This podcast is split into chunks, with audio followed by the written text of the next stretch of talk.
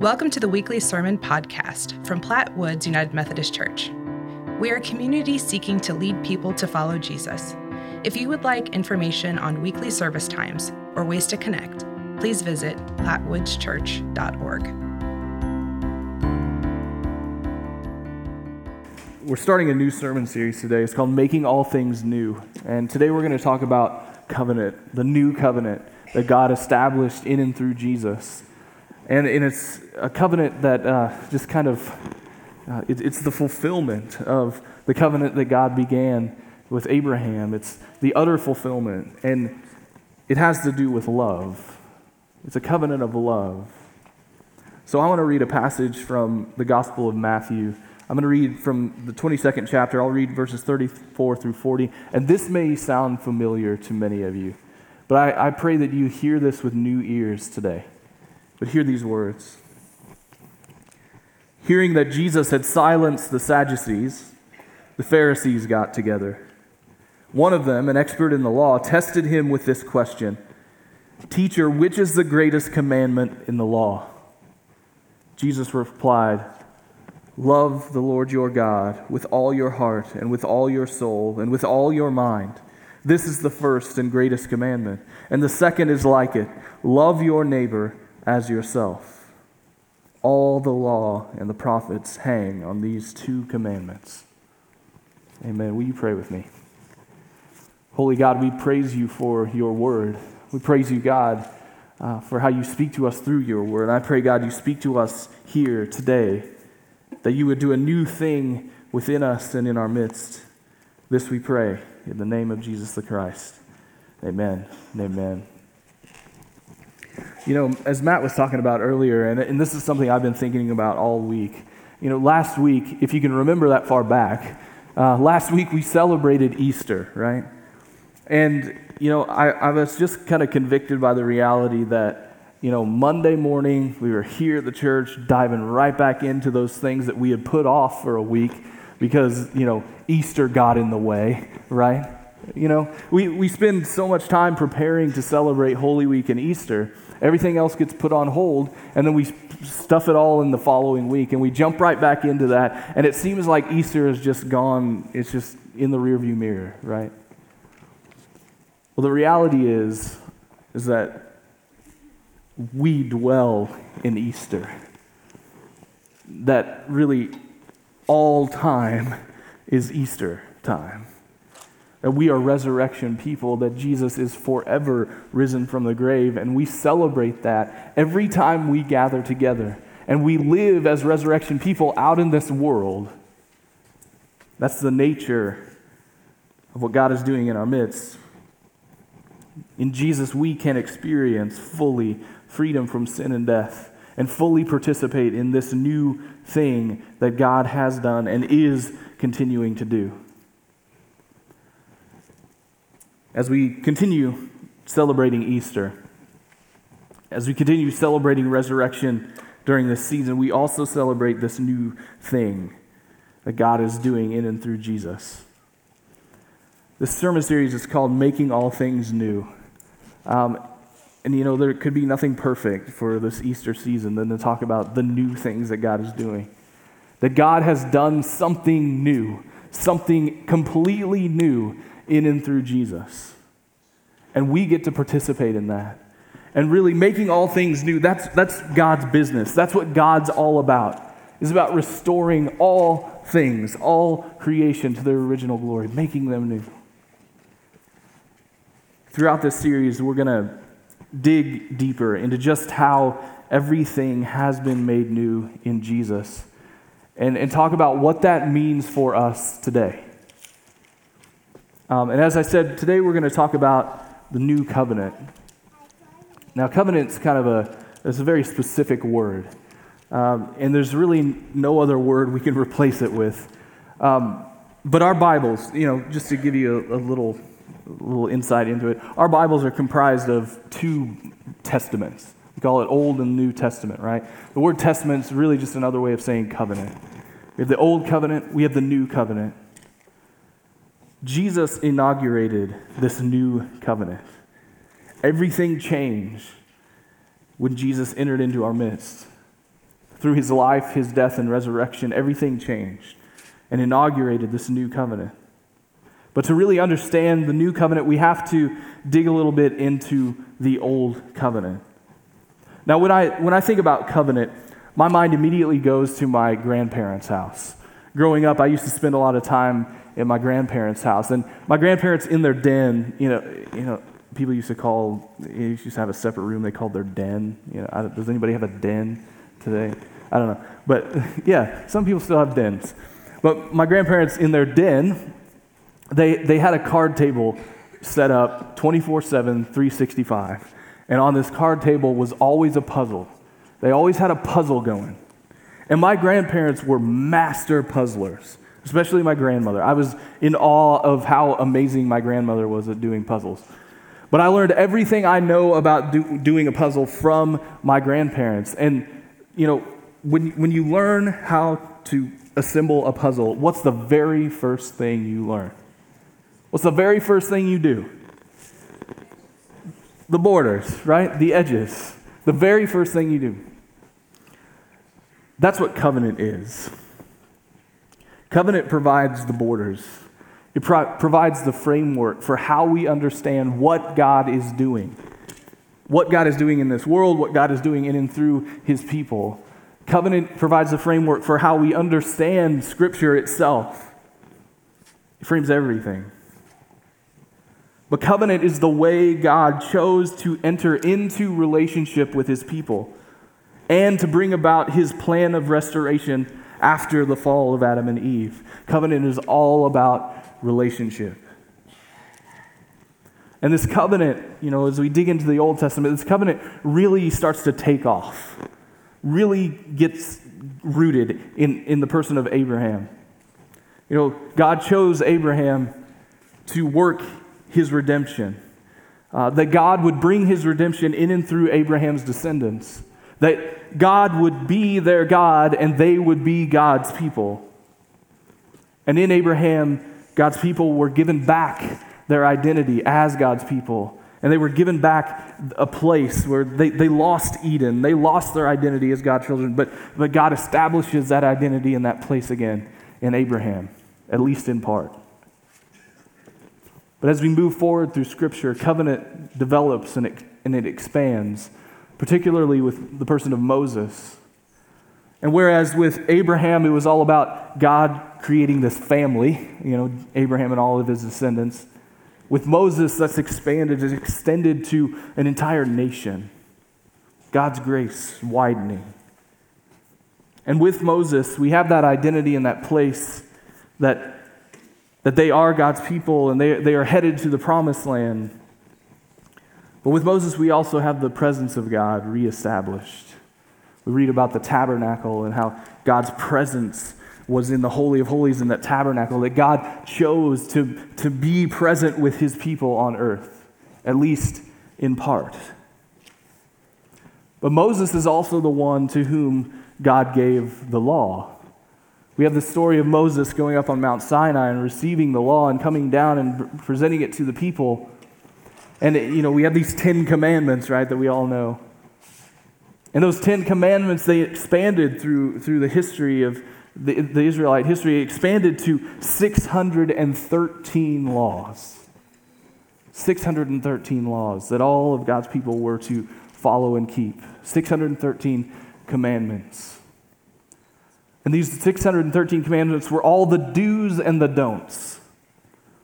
They were given to provide a framework for, for how God's people were to live. But as we read Scripture, we, all, we understand and we know that throughout their history, the Israelites, they struggled incredibly with keeping these commandments, with keeping the law you see, the law had become legalistic. Over time, it became legalistic. And, and they essentially made the law simply a checklist a checklist of, of things to do, that they, they followed the letter of the law and simply checked off everything they did as they did them. But in that, they missed the spirit of the law. They missed what God truly intended for his people. And so the law became something other than what it was intended. We fast forward to the first century and we, we find Jesus in the midst of this culture, um, this Jewish culture. You had the Pharisees, you had the Sadducees, and the, the Pharisees in particular. You know, they believed that if all of God's people, if all the Jews kept all 613 laws perfectly for a day, the Messiah would come, would establish his kingdom on earth, would be their king, and they would have everything restored their identity, the, their, their land, and the presence of God. The Pharisees, see, they kept the law, but they missed the spirit of the law. The Pharisees were the most holy of all the Jews. They kept the law perfectly, but they miss, missed the spirit of the law. And that's why Jesus says that they are, they are like cups where, that are washed on the outside, but the inside is filthy. Or he calls them whitewashed tombs, that outside they look good and they do all the right things, but inside they're just full of rot and death. So, what is God to do? When God has given his people every chance to know him, to follow him, to be faithful, what is God to do? God has made himself present. God has given them the law, but they still fail. They still miss the point. So, what God does is, is he finally speaks to his people he gives his people a word, and that word is Jesus. You see, in Jesus, God made himself fully known. In Jesus, God did something brand new. In revealing himself in Jesus, God made, made known his true intentions for all of creation and established a new covenant. You know, this passage in Matthew 22, we, we learn the true nature of this new covenant.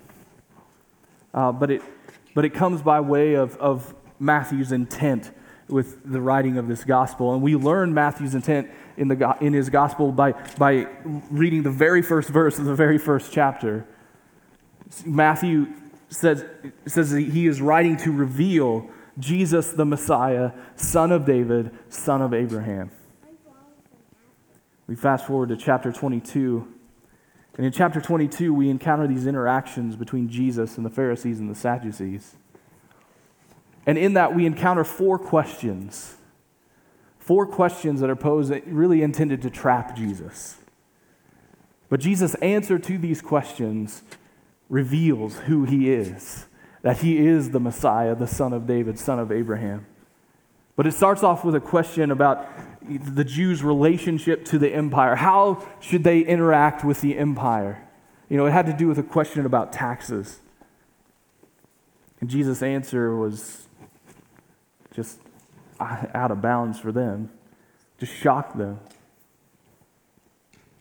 The second question had to do with the nature of resurrection. You had the Sadducees that were questioning Jesus about the resurrection, which is obviously a trap because the Sadducees, they didn't even believe in resurrection. They tried to trap him in that to expose him. But the answer Jesus gave shocked them and silenced them. We skip one, we go to the last question that Jesus is asked. But it really comes by, by way of Jesus turning everything on its head, that, that Jesus turns the question back on the Pharisees whose son is the Messiah? And he asks this by way of a rebuke because he knew what they would answer. And in this, he reveals his true nature as the Messiah. But sandwiched in between this, this, uh, th- this second and fourth question is this interaction between Jesus and the Pharisees that I just read.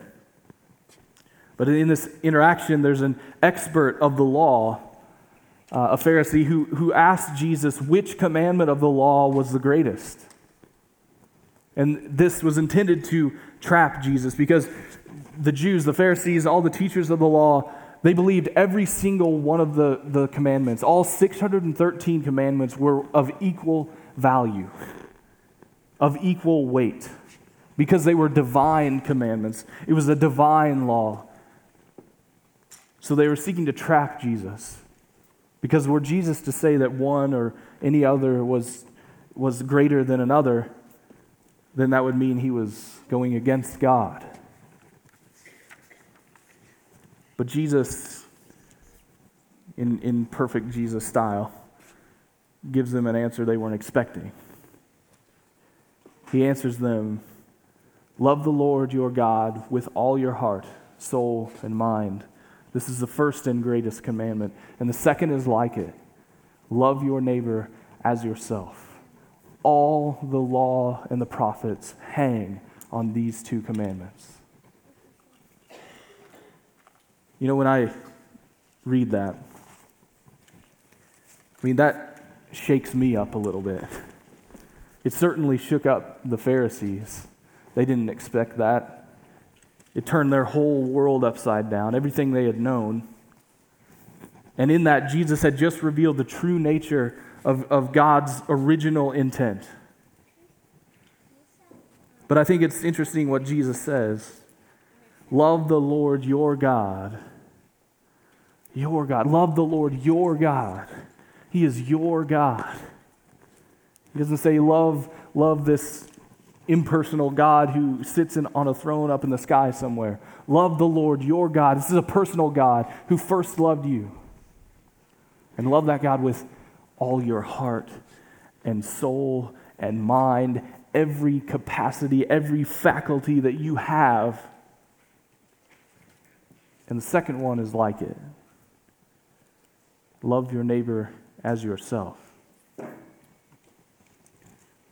See, all 613 commandments of the law had been distilled to just two love God with everything you are and have, and love your neighbor as yourself. And all the law and the prophets, all the, the Torah, the first five books of the Bible, and everything else that came after, all of that is wrapped up in these two commandments and hang from these two commandments. What Jesus is saying is that the law is not the end, the law is not the goal, as the Pharisees and other Jewish elites had made it. The law is not the purpose of living. The purpose of living is the love of God and the love of others. You know, I think about that. I think about so many people that I encounter who are searching for meaning, searching for purpose. They don't know where to find it. Here it is it's found in God. By loving God and loving other people. It's that simple. All the law and the prophets hang on these two commandments. But I think about how familiar these words sound to us. Um, for many of us, they're very familiar. But when we truly grasp what Jesus is saying, these words are, are just as unsettling for us as they were 2,000 years ago. Because I think the reality is that we often do what the Pharisees did then. Right? We want things to be easy. We want things to make sense. You know, if we're if we're right brained, did I, did I get that right? We, we want everything to be in a list, to make sense, that we can check it off. We want the list of do's and don'ts that we can easily and with a sense of accomplishment check off. And so we tend to create our own laws. We don't think about it in, that, in those terms often. We tend to create our own laws. And I think you know what I'm talking about, right? Wait, I go to church, check. I attend a class or a group, check. I, I give occasionally, check. I read my Bible sometimes. I pray uh, on occasion, check. I, I, I don't cuss, check, right? Or I listen only to Christian music, check, right? I refrain from alcohol, check, right? These are these checklists that many of us grew up with. And we check all these things off, and, and boom, you know, we've arrived. We're a Christian. But the reality is that all of these, either consciously or unconsciously, they tend to become our purpose in life. They tend to become the end. I do these things and I'm a Christian. Or I don't do these things and I become a Christian. But these things also, they tend to distract us from what our real purpose in life is to be. And our purpose is to love God and to love other people. So, in, in Christ, having done this new thing, we are free to set aside the lists, to set aside the do's and the don'ts, to set aside the laws that we create for ourselves. Because Jesus has done and is doing something new. But I also think there's another roadblock when it comes to fully living into these commandments that Jesus gives us. And I think it has to do with our cultural understanding of love. You know, I, I'll be honest, I think our cultural understanding of love is wrong. Uh, at the best, at best, it's just a mere shadow of what God intends when, when He says love. But in our culture today, love is either purely intellectual, right? It's just an idea, or more likely is nothing but just sentimental emotion. But all we need to do is look at Jesus, look at Jesus' life to really understand what he's talking about when he says, love God, love other people. We learn from Jesus that love is not sentimentality, it isn't just a feeling. Instead, it's an action. Love is an action, it's a verb. We love as God first loved us. You know, the, the primary picture of love that we have is Jesus on the cross and ultimately raising from the grave. That was an action. The act of dying on the cross, the act of raising from the dead. This is how God's love is poured out upon us. Love is an action. Jesus on the cross is, is not a feeling, it's not a, a sentimental emotion, it's an action. So, to love God actively and intentionally, we are called to love with our whole being. Everything we are and have. What Matthew says is heart, soul, mind. When he talks about heart, that included body, mind. It, included kind of every, it, it, they call it the, the center. Heart was the center. That's kind of how we think of it, too. But we love God, seeking to grow in our knowledge of God with our mind and our intellect we, we love God by caring for our bodies, by what we consume, by how we exercise, all of these things, so that we may, used, may, be, may be used by God more effectively. We love God with our soul by attending to what we call the means of grace, those spiritual disciplines, those, those things God has given us in order to encounter Him and grow in our knowledge and love of Him. But all of these are just means. Means to the end of living into our God given purpose to love Him. But then there's a second commandment that goes with it. It's really just the other side of the same coin. The second command flows naturally from the first, and it's just as important. Jesus said that the second is like it. It's to love our neighbors as ourselves. You know, when I think about how we often talk about loving other people. We often talk about it in the abstract. But I just have this feeling in my heart of, of lo- love towards other people. But that's not what Jesus is talking about. It's very particular in Christ.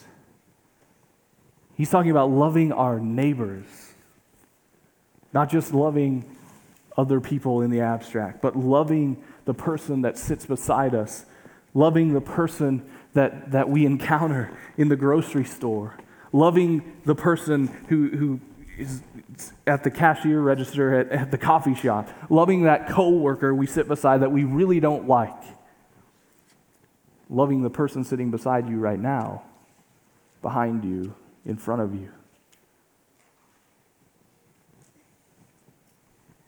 I think the best place to start to really learn how to love in that way is by loving our actual physical neighbors. I don't know how many of you know your neighbors. I hope you do. I hope you have a relationship with your neighbor. But the reality is, most of us, you know, we, we jump in our vehicle, we back out of the garage, we go to work, put in our work day, we drive back into the garage, close the door, and go about our night and do it all again the next day. We have no interaction with our actual physical neighbors. What better place to start in growing in our love of God and love of others? But the reality is, when we talk about love of God, and love of others, these two commands, they cannot be separated. Love entails the spiritual, but it entails the social as well. And the power and direction of the second command to love other people, it comes from the first, to love God. And the second is both a test and a vehicle of the first. In other words, to love God, we should be loving our neighbors. And to love our neighbors is to love God. This is the new thing that God wants to do in us and through us. To love the God who loves you and cherish the people around you. And I don't know about you, if you've experienced this, if you live this, this is so liberating. We aren't hampered by the laws that we create for ourselves, by the legalism that we create for ourselves. It's so incredibly liberating and it's so incredibly simple. I say simple, but I don't mean easy. The reality is that we carry around so much unnecessary guilt because there are so many things that we are told that we should do, and told by the church, told by the world, told by our own conscience. But Jesus simply invites us to attend to these two simple commands with all we are and to see where they take us each day. And I think with that, he's inviting us simply to relax. Just chill out. Love God, love other people. Because it's in these two commands that we find true purpose and meaning in life. You know, as I've talked about, and you know, there have been some of us who have been praying in this direction for quite some time. Um, but I believe God wants to do a new thing in each one of our lives. I believe God wants to do a new thing in our collective midst. I believe God wants to use us in this world. He wants to, to witness to the world around us of His love and His mercy and His grace. God wants to use us in that. But I think we discover what this new thing really is by being in right relationship with God and with each other. And when we are we and when we're in right relationship, we have a love for God with our whole being, our heart, soul, mind. And we're loving our neighbors as ourselves. It's that simple. It's that simple. But as I said, it's not easy. And that's why we need this group. We need these people. We need the people sitting to your right and to your left, in front of you, behind. We need these people to help us in that. Because our, our, uh, like, our, our hearts just automatically go to turning in on themselves. You know, in our broken, fallen, sinful natures, we are very selfish. I am very selfish. I admit that. I confess that. I need you to help me in this. You need me. We need each other to help in this, to live fully into the purpose that God intends for us, to love God and to love others. But we become easily distracted as well. Distracted by life, distracted by ourselves, distracted by the, the laws and, that we make for ourselves, the legalism that we create for ourselves. So I tend to do, do something when I uh, get distracted that is very simple. Um, it seems kind of silly, but I, I want to invite you to try it with me. Um, you know, I need a constant reminder, a constant reminder when, when I think about how I am to live. You know, I get distracted, I need to be reminded by something. And it needs to be something that's visible, something that's tangible for me. So, what I do is I write on my hand. I literally write on my hand with a Sharpie, uh, whatever it is. And for me, here now, it's to love God and to love others. I, I literally have that on my hand. But whatever that is for you, whether it's a post it note in your car, on your mirror, whether it's a rubber band around your wrist, whether it's a string around your finger, I don't, whatever that is for you, I encourage you to try that this week and see what God does. To be intentional, to have that in front of your face every single day of the week. And to be reminded to live fully into this this purpose that God has for us, I encourage you to try that. See what God does. See the new thing that God does in our midst, with us and in us. Love God, love your neighbor, and expect God to do something new. Amen? Let's pray. Holy God, we're so grateful for the new things you have done, the new things you continue to do. That God, you are continually new. You are forever young and, and you are forever at work. And so, I, God, I, I pray that you would prepare our hearts, that you would ready our hearts for your harvest, that our hearts would be fertile ground for you to just nurture and grow that love within us. But God, we seek to be about your work in this world knowing that our purpose, our meaning, is to love you fully and to love our neighbors as ourselves. We pray all of these things in Jesus' name. Amen. Amen. Thanks for joining us for our weekly sermons. If you would like to follow up with daily scripture and questions from our pastors, check out plattewoodschurch.org slash devotional.